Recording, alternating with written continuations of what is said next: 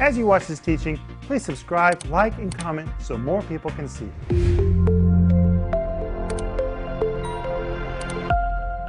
Welcome to Home Group. This is Tuesday night, and boy, are we having a good time in these home groups where we're talking about foundations of faith. And before I forget, why don't you just go to renner.org right now to download your study guide? It's 10 lessons.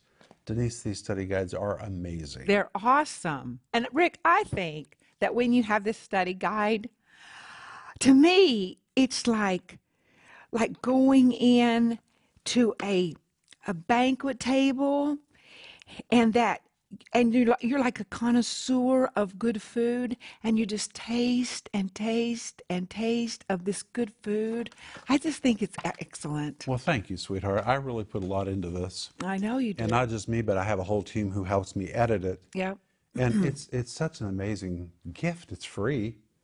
And actually, if you go to renner.org, you're going to find out there's a lot of study guides. Ay, ay, ay. It's just amazing what is there for you. And this comes with a series which is called Foundations of Faith What You Need to Know to Become a Mature Believer. It's 10 parts, it comes in all kinds of formats. And the back of this series says Are you a spiritual infant, teenager, or adult? That's an important question because infants and teenagers and adults, they don't do the same things. They're all at different levels. Do you know your current level of maturity? How do you know you're a mature adult, a spiritual infant, or something in between? How can you determine your level of spiritual growth? Many Christians remain spiritual toddlers their entire lives. Isn't that the truth? But that is not God's will for you. God has a marvelous plan. He wants you to step into it, but you have to get out of spiritual kindergarten and move up step by step spiritually. And that's why I want you to have this series. And I'm going to tell you the truth. People usually don't go nuts over this kinds of series. People want to buy something on spiritual warfare or healing or how to be blessed. All of that is awesome. Please get it all. You need it all. But it's amazing. People want to skip the important things. And when you skip the important things, you get in trouble. And there are foundational things you need to have in your life, and you need to know them, my friends. You need to be able to pass a doctrine test on the six most important doctrines of the Christian faith, which are listed in Hebrews chapter 6. We're going to get there in just a minute. Anyway, order yours. And right now, we're also offering sparkling gems from the Greek. And that's the last time this week we're offering it Sparkling Gems from the Greek, Volume 1 and Volume 2. Amen. i love them But tonight, Denise is going to read from Hebrews chapter 6, verses 1 and 2. So, Denise, take it. okay now i'm reading from the new king james therefore Why do you use the New King James? why Uh huh. i love it Why don't you use the King James? Well, the the New King James just takes out the thous and the shalls. Okay, go ahead. Okay. Therefore, leaving the discussion of the elementary principles of Christ, let us go on to perfection, and what does perfection mean?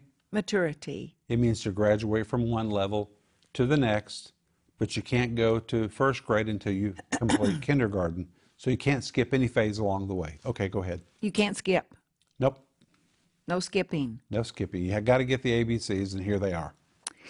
Not laying again the foundation of repentance from dead works. So that's the first one. And of faith toward God. That's number two. Of the doctrine of baptisms. Number three. of laying on of hands, Number four. of resurrection of the dead, Number five. and of eternal judgment. Number six. So let's review these again. Doctrine number one, part of your ABCs that you have to know is repentance from dead works.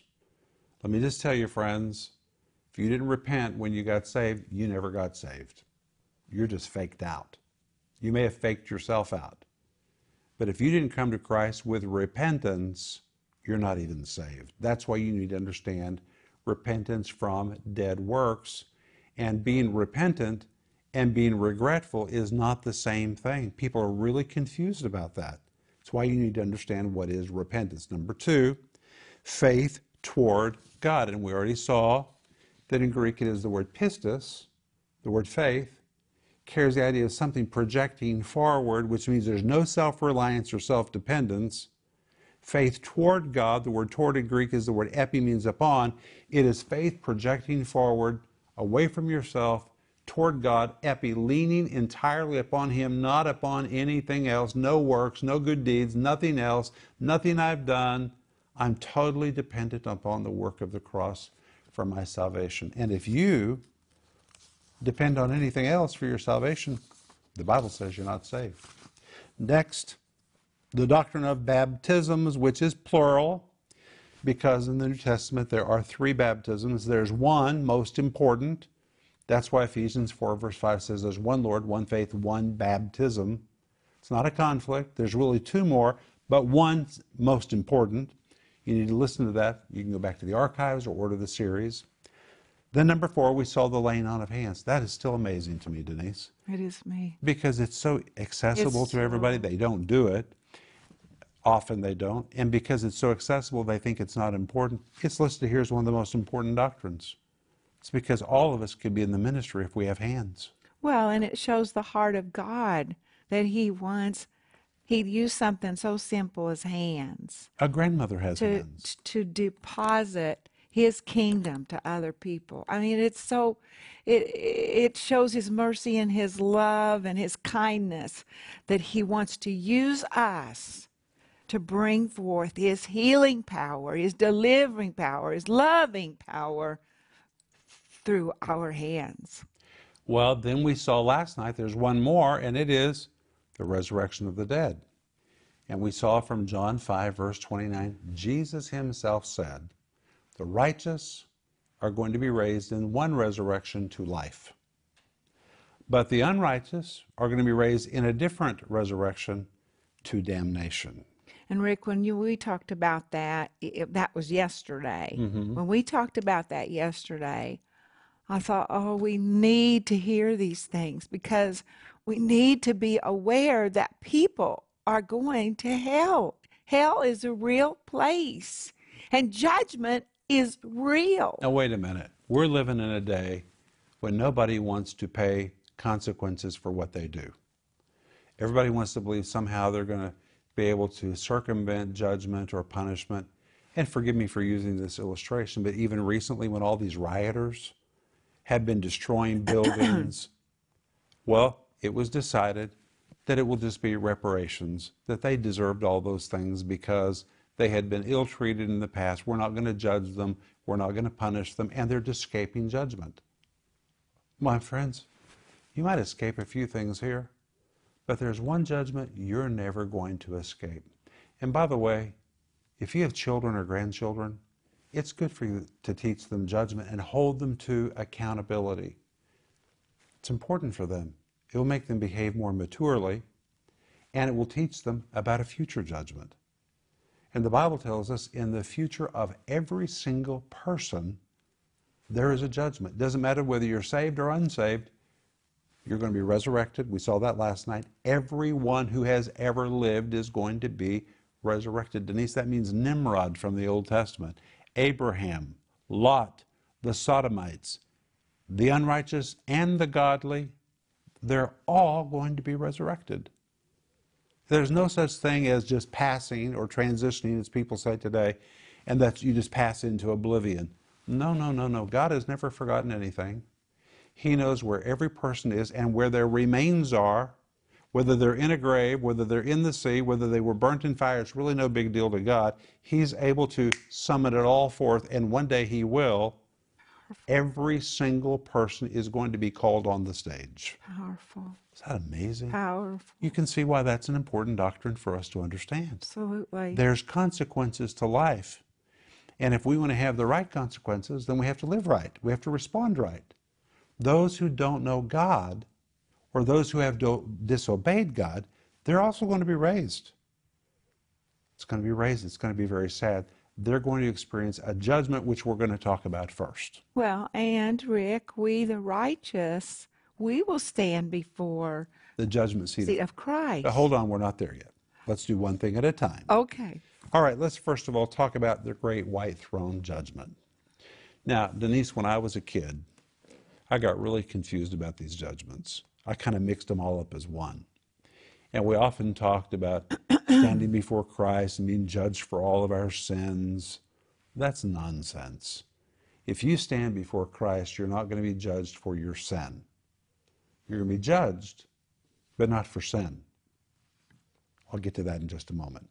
But the white throne judgment happens at the very end of the millennial reign. That's a thousand years after the rapture. Why? Why does it happen then?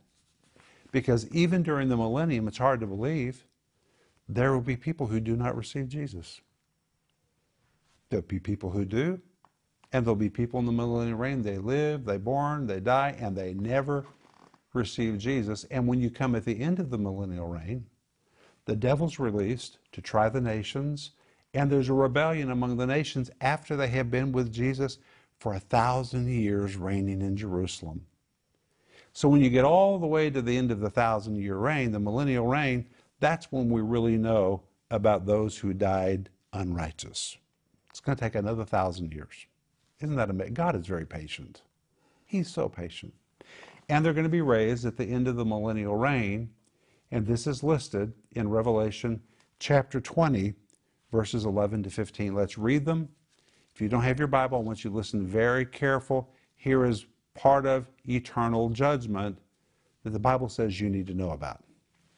And I saw a great white throne, and him that sat on it, and from whose face the earth and the heaven fled away. Mm-hmm. And there was no place for them. And I saw the dead, small and great, it's everybody, it's all encompassing, stand before God. And look at this the books were opened. It means there's books in heaven. And by the way, God doesn't even need a computer system.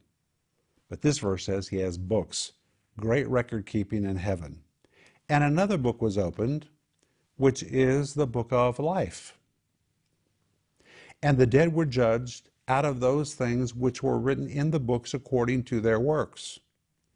And the dead, the sea gave up the dead which was in it, and death and hell delivered up the dead which were in them. In other words, it doesn't matter where you are, where the body is buried, where the body's been burned or sunk in the sea, God has the ability to call forth that body from every place, and He will.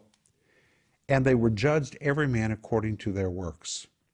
And death and hell were cast into the lake of fire. This is the second death. And whosoever was not found written in the book of life was cast into the lake of fire. Now, friends, if you don't believe in this, then you just don't believe. That's exactly what the Bible says. That is in the future, that that is not the judgment for people that are saved or people that are in Christ. This is the judgment for the great and small whose names are not written in the book of life. And by the way, there's kind of a thought today that everybody's good and everybody's going to go to heaven. But this verse says there's a great number of people whose names are not written in the book of life and they're not going to go to heaven. Everybody's not going to go to heaven. Hell is a real place. Now, I realize you never hear anybody talk about hell anymore. But hell did not disappear, it did not evaporate. It is very real, my friends. And if your name is not written in the book of life, then you're going to go to hell. That's just a doctrine of the Bible. Isn't that just like having a dose of coffee to wake up a drunk? It's so sobering. But let's go on. This scripture says God has books. Books for every person's life. And at this white throne judgment for the unrighteous, all of these books are going to be opened, and God's going to judge everyone according to their works. And whosoever's name is not written in the book of life is going to be cast into the lake of fire. But this white throne judgment that we're talking about is not for Christians. If you're a Christian, you will never stand before the great white throne. But your friends that are unsaved and your family that is unsaved, they will stand there. You might say, Oh, this is too painful to hear. Listen, you can say it's too painful to hear, or you can take a wise approach, which is why I already have family members that died, they're unsaved, they're going to stand there. I'm going to do all I can to make sure no one else I know is going to stand there. It's time for you to do what you sang growing up rescue the perishing, care for the dying. This is a God given honor, it is a responsibility. Denise? And you have the power of the Holy Spirit inside of you to do that, and the love of God on the inside of you to compel you to do that. If we just if we just submit to the power of God that's inside of us, we say, God, give me an opportunity. God, put this on my heart. God, change me about the way that I look at my lost relatives. He's to he's to do it. And we can be an instrument into bringing them out of damnation into life. Now, if you know any preacher or any teacher who says no one will stand before the great white throne judgment, that's a heretic. You're listening to a heretic. Turn the TV off. Get off that YouTube channel. That is just a heretic. But Christians are not going to stand before the great white throne judgment. Did you hear me clearly? Christians, Christians will will not stand before the great white throne judgment. judgment. We're going to stand before a different place to be judged. And it's called the judgment seat of Christ if you're reading the King James Version. Let's look at it. But first of all, I want to tell you that when you, as a Christian, stand before the judgment seat of Christ, you're not going to be judged for sin. You're not. You're not going to be condemned for what you did that was wrong. Romans 8, verse 1 says, There's therefore no condemnation to them which are in Christ Jesus. Furthermore, if you stand before the judgment seat of Christ, you're only there because you're saved. Only saved people are going to stand there. And that means everything you did is under the blood. And Jesus is not going to pull stuff out of the blood and bring it up that he's already forgiven and covered. And Psalm 103, verse 12 says, As far as the east is from the west, he has already removed it from you.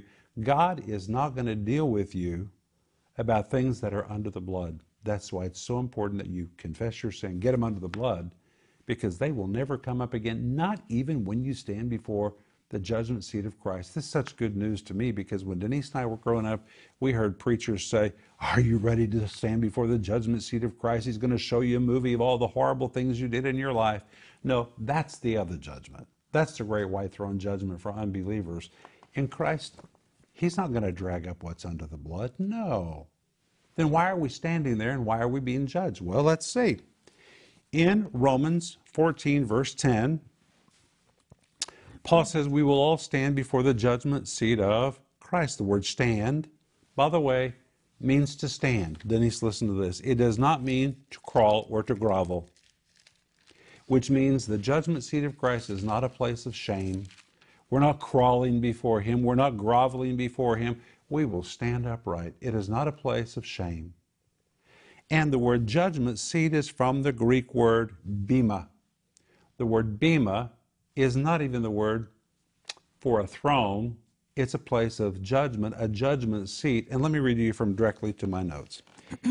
it was a Greek word which describes a platform on which a judge or governor gave judgments or rewards.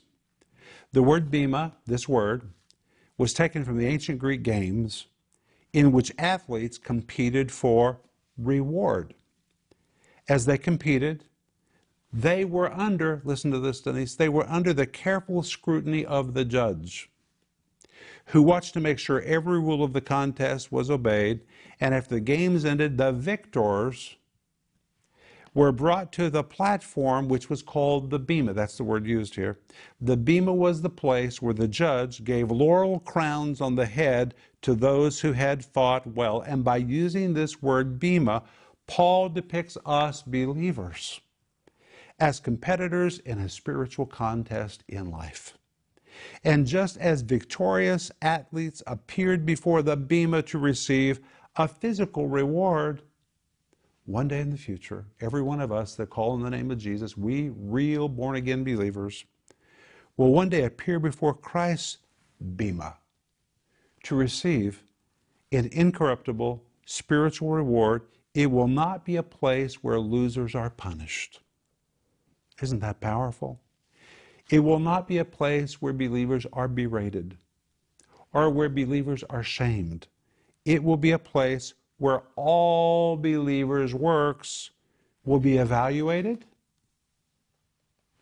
And those who fought and competed well, those who competed according to the rules of the game, which is the Word of God and what God told you to do, they will be well rewarded.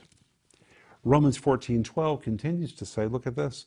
So then every one of us shall give account of himself. Every one of us, the Greek word hekastos, no one excluded, everyone, it is all inclusive. If you are a child of God, you're going to stand before this place, not to be berated, not to be shamed, but to be rewarded on the basis of your actions in life. Just like the judge of the games with the eye of scrutiny watched how every athlete played, God is watching our lives.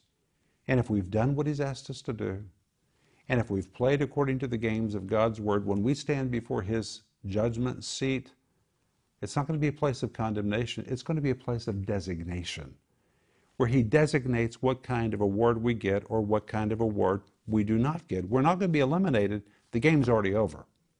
If you're standing in front of the judgment seat of Christ, you're already in. You're already saved. You're already in heaven. Don't worry about that. It's just there, it will be determined what you get next. Isn't that amazing? Then in 2 Corinthians 5:10, Paul basically says the same thing again. For we must all appear before the judgment seat of Christ. The word appear, by the way, is the Greek word phaneros, which describes something that becomes revealed, visible, or manifest, which means that will be a day of revelation. You might fake everybody else out in life. But when you stand before this place, it will be a day of revelation when it will be clear to you and clear to everybody else and clear to Christ how well you obeyed and what kind of reward you should be given.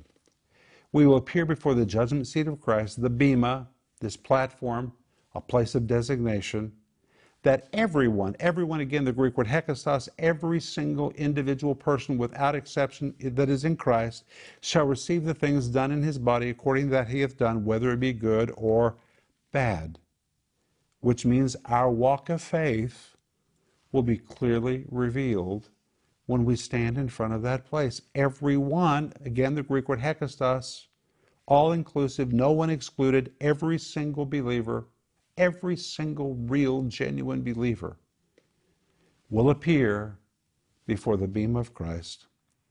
It doesn't matter who you are, it doesn't matter how long you've been saved, you're going to stand before Him and you're going to give account. And the Bible then says to receive the things done in the body. The word receive, the Greek word kamidzo, which means to receive what is due or to receive what one has coming to him.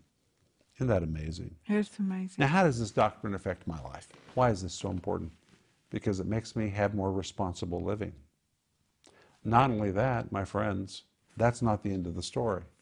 If you think all there is is this life and that's the end of the story, oh my goodness. It's time to adjust your thinking. What do you think we're going to do for eternity? Sit around and play harps? No, get rid of that idea. Sit on clouds? No. God never wastes time. God is expansive. There is more out there than your mind can begin to understand or mine. And the Bible says in the book of Daniel that eventually the saints are going to possess the universe. What we are doing now, this life now, qualifies us for what we're going to do beyond. It's not about now, it's about then. Of course, you need to be faithful now, but what you do now is qualifying you for what you're going to do all of eternity. You want to be bored, just sit around playing harps? Or do you want something magnificent to be entrusted to you? This is all a period of qualification. You know, Denise, in our lives, I've been so serious about what God has called us to do, and so have you. We're both very serious about our calling. First of all, because we want to be obedient. We're, that's really our hearts. Secondly, I've always known that one day I'm going to stand before the judgment seat of Christ. Not to be berated, but He'll deal with me about what I did or didn't didn't do. It's not a question of salvation. We'll already be in heaven at that point. But our obedience is so important because it's going to determine all of eternity. Not salvation, activity. It's going to determine our activity for all of life. And so if you want your eternity to be filled with activity and greater responsibilities and adventure and excitement, then God has to find you faithful here. Yeah, you can get into heaven and do nothing. You know what my grandmother Renner said to me one time? You know what she said. I said, Grandma, you're such a blessing. She said, Oh, Rick, I don't do anything. She said, I haven't done one thing for Jesus my entire life. She said, I'm washed in the blood. I know I'm going to heaven. I've just sit here. The only thing I do is pray. Well, number one, that's not nothing. That's a very big deal. But by her own lips, she said to me, I've never done a thing. Well, she's going to go to heaven because she's washed in the blood. But because she never did a thing, it means that her realm of responsibility in heaven is going to be very minimal. This is the way it is. Life is qualifying us for the next phase. And I don't know about you, Denise, but I don't want to sit around in heaven. I want to be beneficial. I want to be profitable to the Lord for eternity. And so it's very important that we qualify now because one of these days we're going to stand in front of this Bema seat where our futures are going to be determined as far as activity, not as far as salvation. If you're standing in front of the bema of Christ, you are already in, you're saved. Well, I I want to do the best I can on this earth and but honestly, Rick, I, I can't get past just the moment of seeing him, just the moment of worshiping him. I, I can't I can't get past that. Well, it's going to all melt in His presence. We're going to be so enamored when we look oh into Oh my His eyes. gosh, when we see him. But do you see how this teaching is very helpful? Yeah, it's very, very helpful. And it's very sobering. And we need to be sobered by the Word of God and the realities, the truths of God's Word. And it's very, You know, so many people are fixated on today, and a lot of the Bible teaching today is about how to have a good life now, how to be healed now, how to be blessed now. All that's good. We need all of that. But it's not all about now. Everything now is about later. really, everything now is about eternity. And so when you have this eternal viewpoint in your mind, you live your life different. And if you have unsaved family and friends, if you understand the great white throne judgment, you're going to pray for them to get saved and do something to make sure they make it into heaven, that they don't ever stand in front of that great white throne judgment. But we're out of time. This has really been good. Really good. When we come back tomorrow night, Denise and I are going to talk about how to have a heart transplant.